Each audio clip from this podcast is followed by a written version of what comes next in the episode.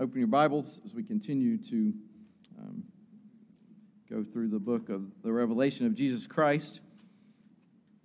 And since it's Easter, the thought occurred to me that perhaps this Sunday we don't continue through the book of Revelation, that we, we do a separate Easter sermon.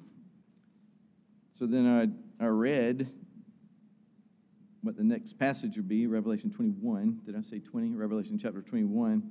And um, it's an Easter passage. This is, uh, matter of fact, I was listening to a, a podcast by um, Al Mohler, and he was talking about the resurrection, and he used um, this very passage uh, for his Easter message. So it's, it's, um, it fits. And so I'd like to say that back at the first year when we started planning these messages, we planned to land here um, on Easter Day, but we're not that good. But we are grateful that the Holy Spirit um, arranges these things in such a way as to, to bless us.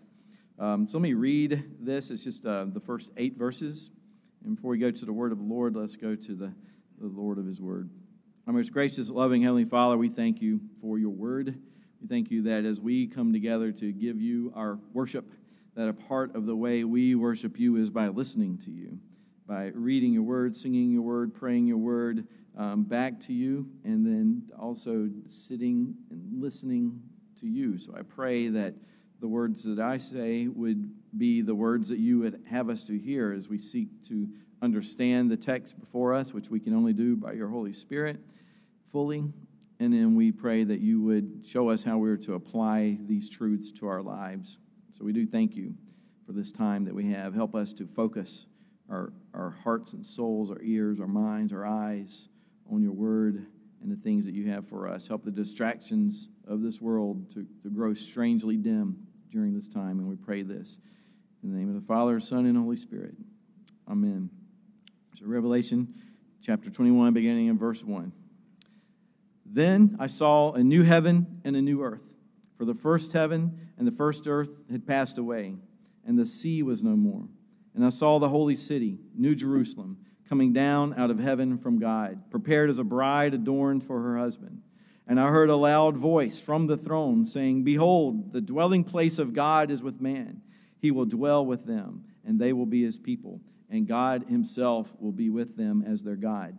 He will wipe away every tear from their eyes, and death shall be no more neither shall there be mourning, nor crying, nor pain anymore, for the former things have passed away. And he who was seated on the throne said, Behold, I am making all things new. Also, he said, Write this down, for these words are trustworthy and true. And he said to me, It is done. I am the Alpha and the Omega, the beginning and the end. To the thirsty, I will give from the spring of the water of life without payment. The one who conquers will have this heritage, and I will be his God, and he will be my son. But as for the cowardly, the faithless, the detestable, as for murderers, the sexually immoral, sorcerers, idolaters, and all liars, their portion will be in the lake that burns with fire and sulfur, which is the second death. The word of the Lord. So there's a, a very popular three and a half minute clip of a sermon by Shadrach Meshach Lockridge, um, or Dr. S.M. Lockridge, that many people have seen. Um, I don't know, the man just had talent for a gift for putting words together. He's had several clips of sermons that, that he's done um, in his time, and he's a relatively famous African American Baptist pastor, and it's called It's Friday, but Sunday's Coming. So you may have seen. If you haven't seen it, I'm not going to read the whole thing, but look it up. it's Friday, but Sunday's coming, and listen to him give it. But part of what he says, it begins like this. He says, "It's Friday," and of course, Friday's the day Jesus was crucified. He says, "It's Friday, but Sunday's coming." It's Friday. Jesus is praying. Peter's asleep. Judas is betraying, but Sunday's coming. It's Friday. Pilate's struggling. The council is conspiring. The crowd is vilifying. They don't even know that Sunday's coming. And he goes on from there a bit. So on the cross, from the disciples' point of view, hope is lost. Hope is dying there. on the cross. Death is won, and Satan's just a laughing. And he goes on and he says, It's Friday. Jesus is buried. The soldiers stand guard. A rock is rolled into place, but it's Friday. It's only Friday. Sunday is a coming. And Sunday does come. And Sundays continue to come. The women arrive to embalm his body. And there's just one concern that they have, other than thinking of the gruesome tasks that they have before them. But what they're all thinking is who will roll the stone away? Who's going to roll the stone away? But when they get to the tomb, they see that the stone has already been rolled away. And Mark adds that it was very large. And John tells us that they see Jesus, but they don't recognize him. They think he's a gardener. But he is a gardener. So they get that right. He's not that gardener. But something about him made them think that he was a gardener. I guess he was in the garden. But they were looking at the one who created the garden. They were looking at the creator of the Garden of Eden, the garden, the paradise of God.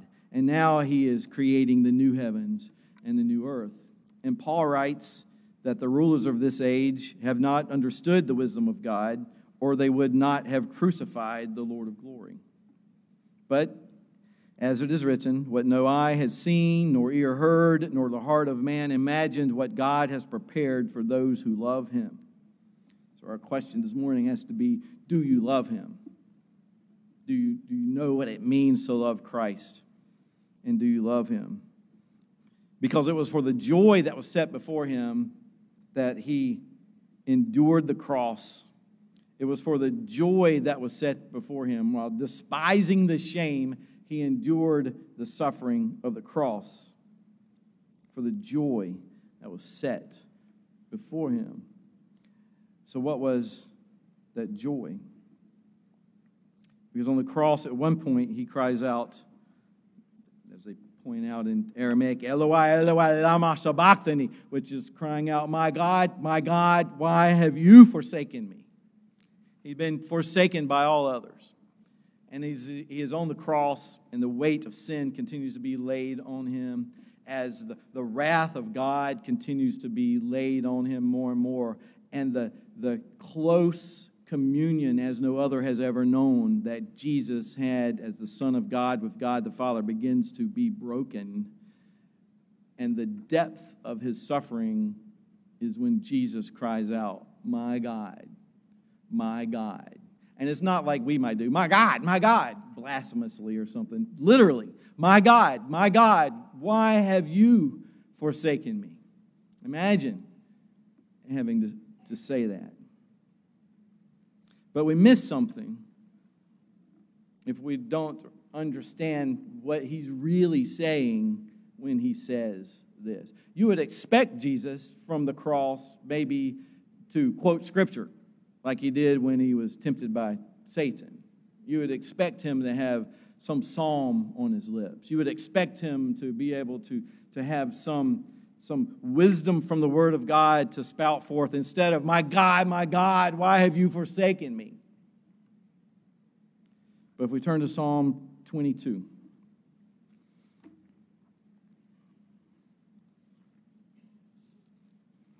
Psalm 22. And as we remember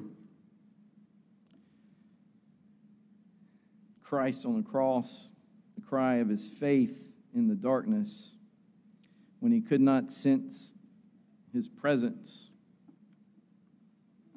Psalm 22, verse 1 My God, my God, why have you forsaken me?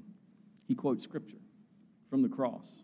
Those sitting beneath him, standing beneath him, watching him, those who were among the mockers, as they were trying to give him something to drink, hear him cry out, Eloi, Eloi, lama sabachthani, Eloi, my God, El, Elohim, I, my God, Eloi. They said, wait, he's calling for Elijah. Because there was a popular understanding that at the death of Christ, Elijah was going to return. So they're like, wait a minute, wait a minute, stop, stop. Elijah might be, he's calling for Elijah. Let's wait and see what happens. Not understanding. He's quoting Psalm 22. But we have to understand he's quoting Psalm 22. In the Jewish mind, when you quote a portion of Scripture, it's not like we do it sometimes, or we'll take a portion of Scripture, throw it on the, the, the refrigerator or on the front of a t shirt or something like that, and um, take it out of context. But um, they meant for you to understand the entire context of what was said. So when he quotes the beginning of Psalm 22, he's saying, Go home or when you're at worship, read Psalm 22. is what he's saying from Scripture. He's quoting Psalm 22. All of it is intended. So let's look at Psalm 22. Remember, Old Testament, at least a thousand years before the crucifixion of Christ. And so we read what he, the, his Holy Spirit inspired David to say, My God, my God, why have you forsaken me? Why are you so far from saving me from the words of my groaning? Oh my God, I cry by day, but you do not answer, and by night, but I find no rest. Yet you are holy, enthroned on the praises of Israel, and you, our fathers, trusted. They trusted, and you delivered them. To you they cried and were rescued. In you they trusted and were not put to shame. But I am a worm and not a man scorned by mankind and despised by the people. All who see me mock me. They make mouths at me. They wag their heads. He trusts in the Lord. Let him deliver him. Let him rescue him, for he delights in him. Yet you are he who took me from the womb. You made me trust you at my mother's breast. On you was I cast from my birth, and from my mother's womb you have been my guide. Be not far from me, for trouble is near and there is none to help. Many bulls encompass me. Strong bulls from Bashan surround me. They open wide their mouths at me like a ravening and roaring lion. I am poured out like water, and all my bones are out of joint. My heart is like wax, it is melted within my breast. My strength is dried up like a potsherd, and my tongue sticks to my jaws. You lay me in the dust of death for dogs encompass me. A company of evildoers encircles me. They have pierced my hands and feet. I can count all my bones. They stare and gloat over me. They divide my garments among them, and for my clothing they cast lots. But you, O Lord, do not be far off. O you, my help, come quickly to my aid. Deliver my soul from the sword, my precious life from the power of the dog. Save me from the mouth of the lion. You have rescued me from the horns of the wild oxen. I will tell your name to my brothers. In the midst of the congregation, I will praise you. You who fear the Lord, praise him. All you offspring of Jacob, glorify him and stand in awe of him, all you offspring of Israel. For he has not despised or abhorred the affliction of the afflicted, and he has not hidden his face from him, but has heard when he cried to him. From you comes my praise in the great congregation. My vows I will perform before those who fear him. The afflicted shall eat and be satisfied. Those who seek him shall praise the Lord. May your hearts live forever. All the ends of the earth shall remember to turn to the Lord, and all the families of the nations shall worship before you. For kingship belongs to the Lord, and he rules over the nations. All the prosperous of the earth eat and worship. Before him shall bow all who go down to the dust even the one who could not keep himself alive. Posterity shall serve him. It shall be told of the Lord in the coming generation. They shall come and proclaim his righteousness to a people yet done, that he has done it. Tetelestai, it is finished. He has done it. It is accomplished. This is the joy for which Jesus went to the cross so that when his so that his righteousness could be proclaimed among the peoples so that the peoples would proclaim his joy and his righteousness and that he would be known among many brothers bringing glory to God the Father. So when he says my God my God why have you forsaken me? he knows why. And that's why he's there. And it's for us even today. And then back to Revelation 21. And this is going back to verses 20 and back. It's after the end of all things, Judgment Day. Death and Hades cast in hell, Satan cast in hell, evil doers, they're all have been dealt with. And now, what's coming next? This is the next thing. This is, you know, Jesus died on the cross, resurrected life, ascended to God the Father. Let's not forget that. He doesn't just walk out of the tomb and he's alive again, but actually is at the right hand of God, ruling from heaven as King of kings and Lord of lords, as he stands there. And that is the one whom we worship, as he has shouted, It is done. And now, what's the next thing? What is the I'm going away to prepare a place for you? In my Father's house there are many mansions or rooms. If it was not so, I would have told you. This is what it is. This is the culmination of all things. So, verses 21, verse 1, you see, I saw a new heaven and a new earth. The first heaven and the first earth had passed away, the sea was no more. I saw the holy city, the new Jerusalem, coming down out of heaven from God, prepared as a bride adorned for her husband.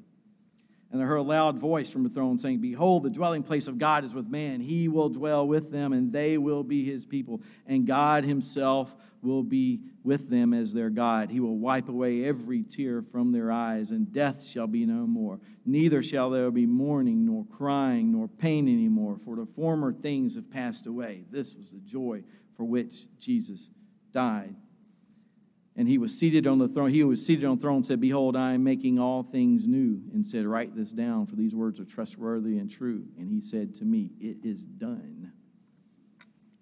It is done. It is finished. As Christ himself proclaimed from the cross, he says, It is finished. And here we read, It is done. The, from his first word of let there be light to it is finished to it is done. The word has spoken. Creation redemption and now regeneration and renewal of all things. Paul writes 2 corinthians 5.17 if anyone is in christ he is a new creation the old has passed away. Behold, the new has come.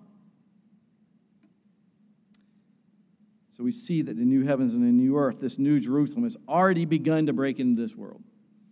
So we're looking at something in the future a glorious vision of the church, the glorified church, the final church. After people are in heaven and people are still living on earth, but on the last day, at the end of all things, we see this beautiful city this bride of Christ. And we see it's all images. We're in the book of Revelation.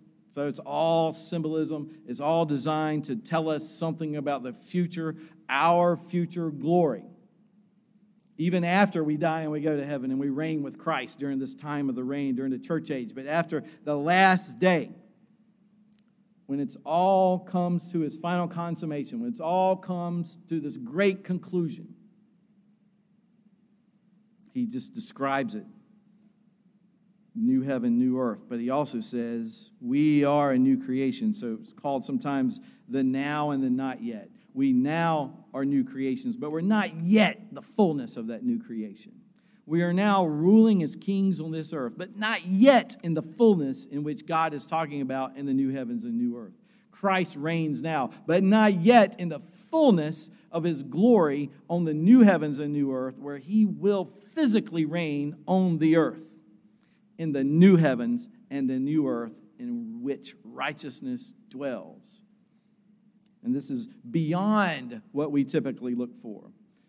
Typically in the church, we talk about going to heaven. You die, you go to heaven. Hey, as the song used to go, and there ain't nothing wrong with that. Okay? That's a good thing. Eh, to be in the presence of the Lord. To be absent from the body is to be present with the Lord. Amen. But you're in a disembodied state. I don't know if you can, who knows what that's like. But your body and soul have been separated, and your soul is there and spiritual with God in heaven. But on this last day, it's all made new. Creation rolled up like a scroll. our bodies, reunited with our souls. I don't particularly care, you know, you're like, well, I don't know. My feet hurt, my back aches, I don't like the way my ears are shaped, whatever it is. It's going to be glorified and it's going to be new. It's still going to be you, but it's going to be a new you. It's going to be better than whatever it is that the oil of Olay stuff can do. It's going to be not a completely new, like we're going to start all over ex nihilo out of nothing, and then we're going to create a you that's really like just some other kind of body that's been your consciousness downloaded into it. But somehow you'll recognize each other, but a new us. Same thing with all of creation. It's not just that things are going to be cut up and things are going to be polished and things are going to be painted. It's going to be new. And that's what we're looking forward to. There will never have been sin. We can't even, you can't even imagine it. And the Bible even says it is not even entered into the mind of God the things that await us. And here's another cool thing that I personally like to think about. Um, sometimes I think we make a mistake. Uh, there, be, there are loved ones that have gone before us into heaven, and it's easier for us to look more forward to seeing them than even to seeing Jesus. We're like, wait a minute, I know that's not right. I shouldn't do that. But you've never actually been able to. there was a, a story about a little girl that was at home, and it was scary, and she yells for a mom and dad or somebody to come come in here i'm afraid i'm afraid and and the mom goes in there and says it's okay it's okay you know jesus is always with you and she said i know but sometimes i just need somebody with skin on them and that's what god gives us. And he says it's not good that man should be alone that we we get one another. He could just say you have the holy spirit now go off and do your stuff in the desert by yourself. But he doesn't. He says you need one another. You need this corporeal thing. You need this fleshly existence, people coming around to encourage you to, to work together to do this. But in the new heavens and in the new earth, the cool thing about seeing your loved ones who have gone before you is it's not just going to be one day, it's going to be all of us, all of the church, everybody all at once together going, What? It's going to be this new heavens and new earth, this new thing, not just showing up in heaven and then somebody gets to come and show you around and stuff, but this whole other glorification thing that takes place that we really need to be focused on. And the idea with it is not so that we can say, I need my best life now. Not so that we can say, God has promised to bless me with, with um, physical goodness. God has promised to bless me with with long life or, or goods and riches and wealth. If, if you come to God for money, God is not your God, money is. Whatever you come to, if you come to God for health, then that's your God. So you have to be careful with these things. If you lose it all, but you still have God, then you have everything. But He does promise to bless His people, and He blesses His, his people with Himself. So He promises this return. Even at the Lord's Supper, He tells us. Um, that we're to look forward to his return. And so we might ask ourselves, well, where is he? It's been, it's been a while, it's been a long time. We get tired, a lot of things happen. So we do have his presence among us in the church, but where is this rest of it to come? And that's Second Peter chapter 3. So if you go back just a, a few pages, you'll, you'll bump into Second Peter. 2 Peter chapter 3. Now listen to what Peter says. So sometimes we can get in the book of Revelation and think that's the only place in the Bible that talks about end times, but there's lots of other places that say even more than the book of Revelation does about these things. So 2 Peter chapter 3, beginning in verse 1. This is the second letter that I'm writing you, beloved. In both of them, I'm stirring up your sincere mind by way of reminder that you should remember the predictions of the holy prophets and the commandment of the Lord and Savior through your apostles, knowing this, first of all, that scoffers will come in the last days with scoffing. I love that line. It's what scoffers do, they scoff. Following their own sinful desires, they will say, Where's the promise of his coming? For ever since the fathers fell asleep, all things continue as they were from the beginning of creation they deliberately overlook this fact that the heavens existed long ago, and the earth was formed out of water and through water by the word of God, and that by means of these the world that then existed was deluged with water and perished. But by the same word, the heaven and earth that now exist are stored up for fire, being kept until the day of judgment and destruction of the ungodly. But do not overlook this one fact, beloved, that with the Lord one day is as a thousand years, and a thousand years is one day. The Lord is not slow to fulfill his promise, as some count slowness, but is patient towards you, not wishing that any should perish, but that all should reach repentance. But the day of the Lord will come like a thief. And then the heavens will pass away with a roar, and the heavenly bodies will be burned up and dissolved, and the earth and the works that are in done on it will be exposed. Since all these things are thus to be dissolved, what sort of people ought you to be in, in lives of holiness and godliness, waiting for and hastening the coming of the day of the God, because of which the heavens will be set on fire and dissolved, and the heavenly bodies will melt as they burn? But according to his promise, we are waiting for new heavens and a new earth in which righteousness dwells. Therefore, beloved, since you are waiting for these, be diligent to be found by him without spot or blemish and at peace. And count the patience of our Lord as salvation, just as our beloved brother Paul also wrote to you according to the wisdom given him, as he does in all his letters when he speaks in them of these matters. There are some things in them that are hard to understand, which the ignorant and unstable twist to their own destruction, as they do the other scriptures. You, therefore, beloved, knowing this beforehand, Take care that you are not carried away by the error of lawless people and lose your own stability, but grow in the grace and knowledge of our Lord and Savior Jesus Christ. To him be the glory both now and to the day of eternity. Amen. It's Peter basically preaching this passage to us as we hope to be given ears to hear, because the idea is he's coming. He is coming. Sundays are coming beyond Sunday is coming. The kingdom is coming. It is now here. The glorified kingdom is coming. It was Friday, and Jesus hanging dead on the cross, and the soldiers knew their art of killing. They can make death last as long or make it as short and quick as they wanted. They knew what they were doing.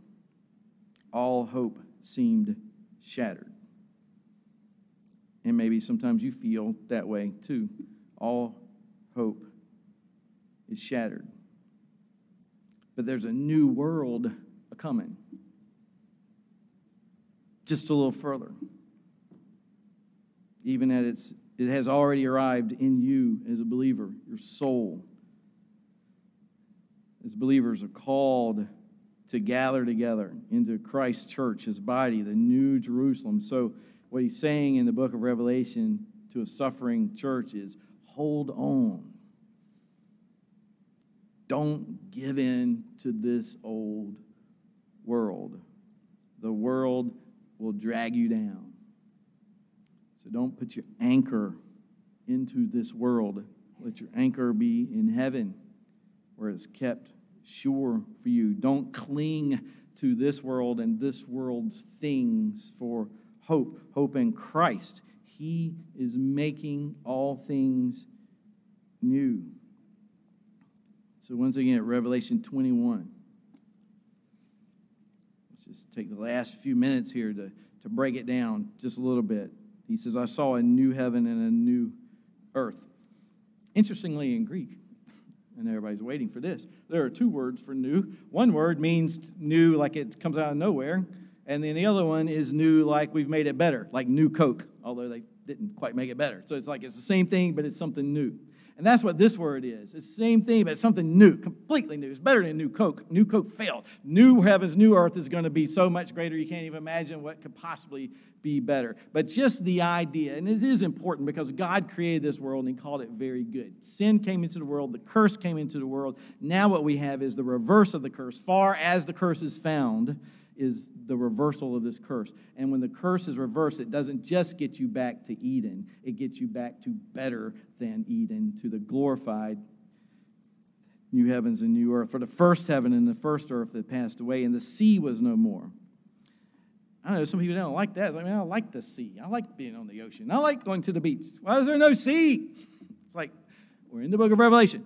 Okay? The sea is a metaphor. The sea is a symbol for something else. The sea represents something. And it's not hard to see what the sea It's not hard to see what the sea represents if you look hard enough to see. In the Old Testament and even um, in the New Testament, the sea represented chaos. It's where storms would come up and it was trouble. Um, it's where certain demonic forces believed to be. It's where certain, uh, it, it was death and darkness, and so the sea represents chaos. Israel comes out of Egypt, and the armies of the superpower are behind them, crushing down upon them.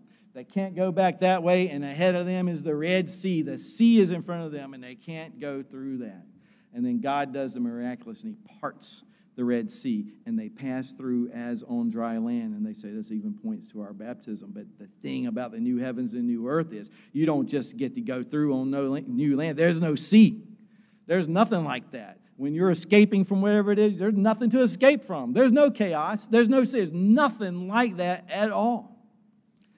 And we can't even begin to imagine what that means. So it's just saying there's no existence at all of any of this death and turmoil. You may very well and probably will, I don't see why you would not get to heaven and there be great expanses of water, seas. And you're like, wait a minute, the Bible said it was a metaphor. It was a symbol. It's in the book of Revelation. But there's no chaos, there's no danger to it, there's no there's no, there, will be lots of mystery lurking, things to discover, things that'll tell you more and more and more about God as you look more and more intently into His creation.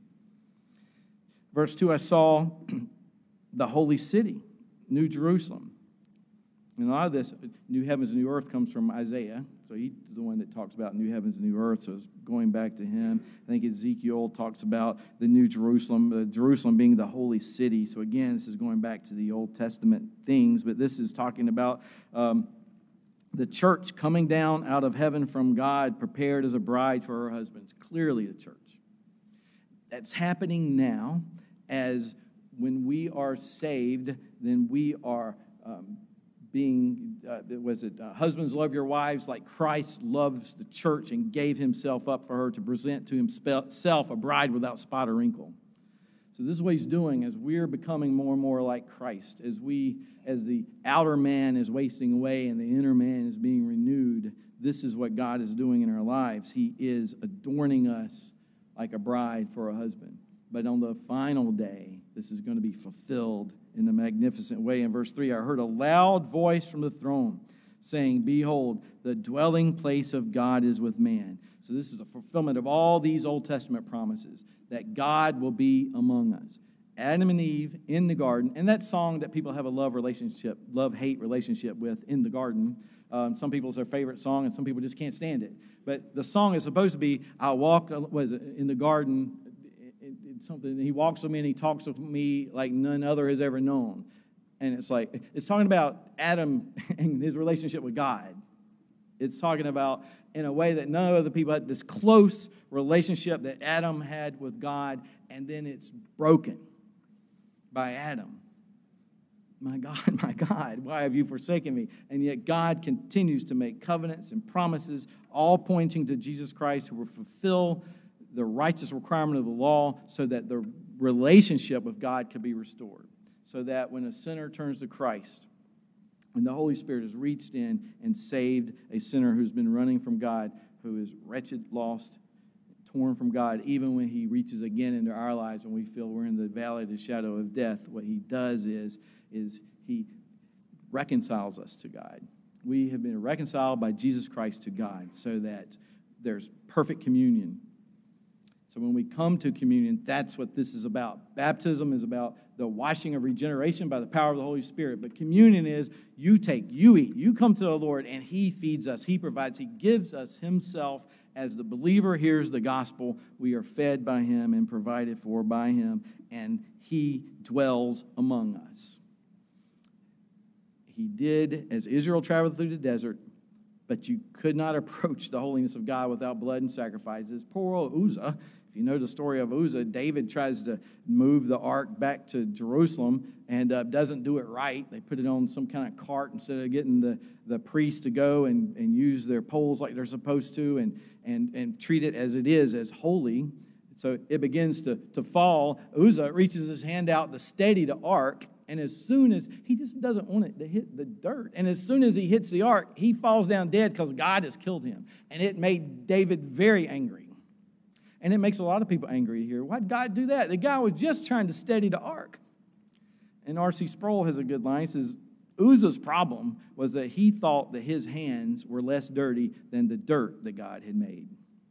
God is holy, and he must can only be approached in holiness.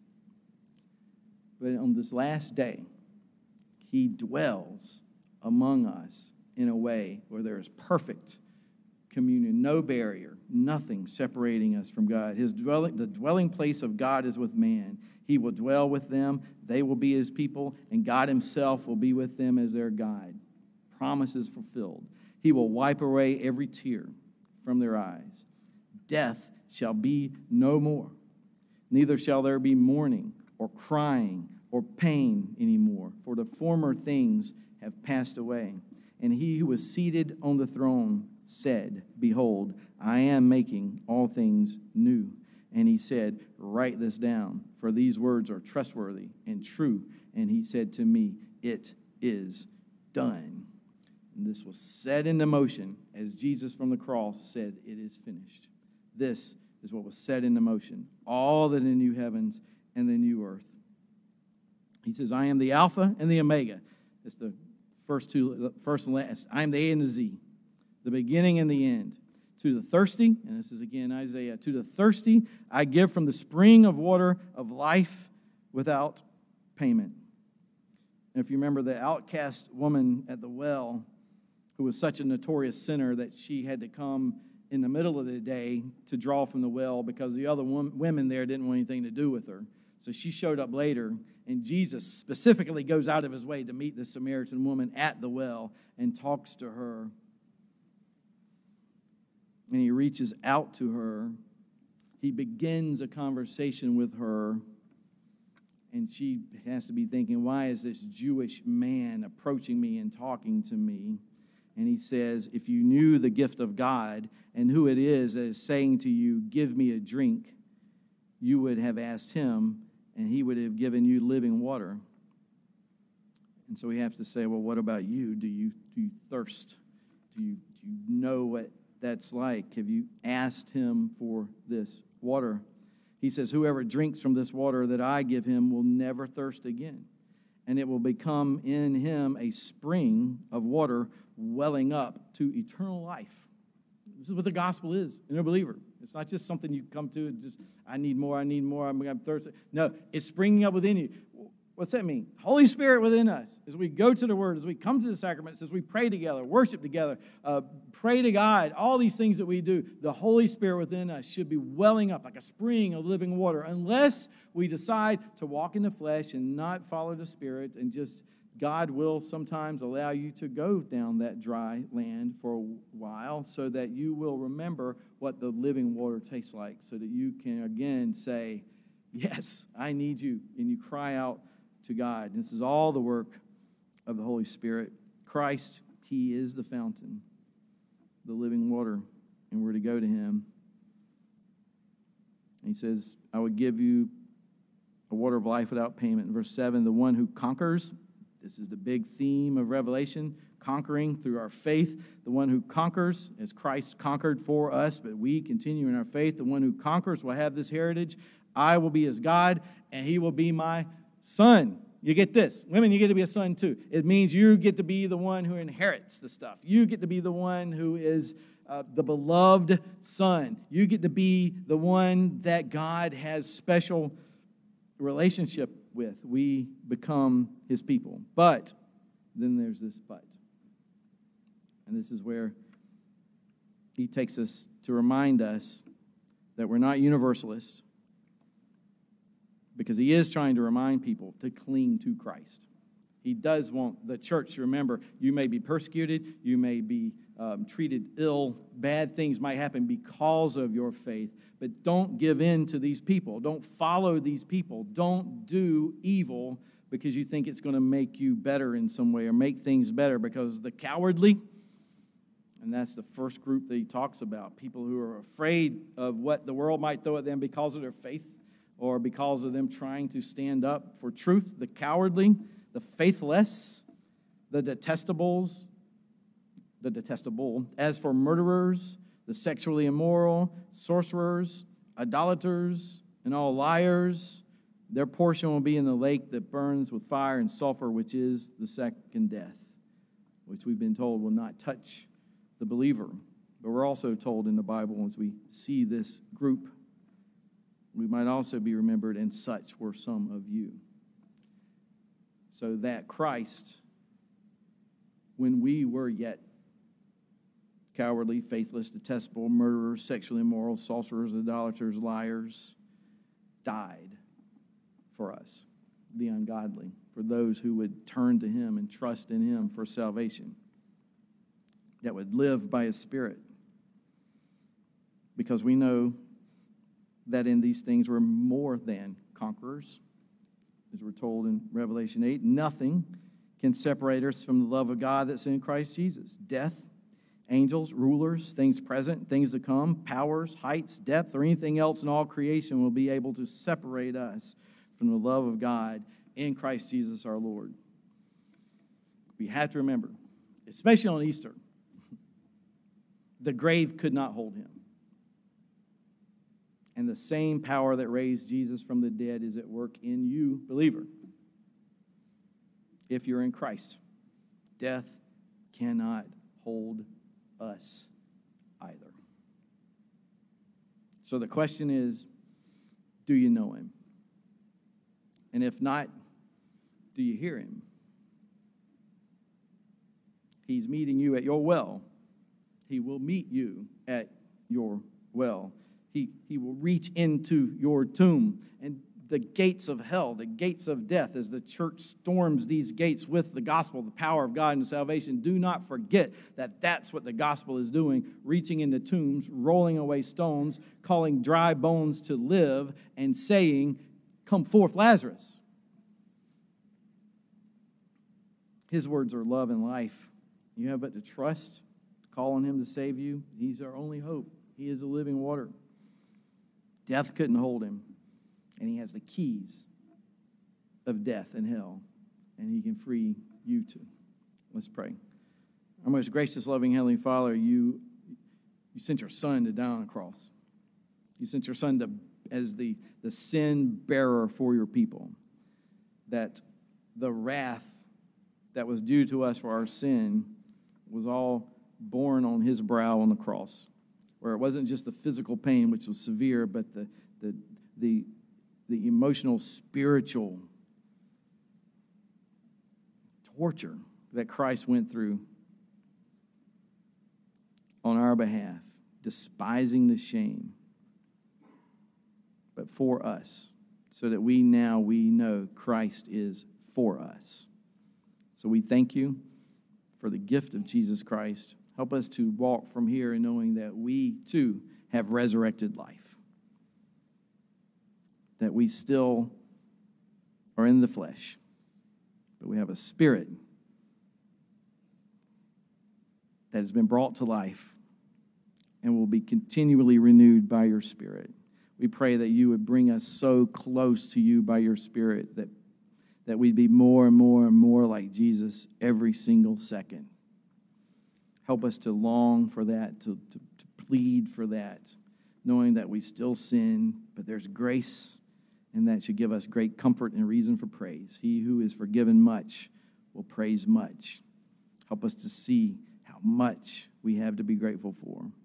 So we thank you and pray this in Jesus' name. Amen.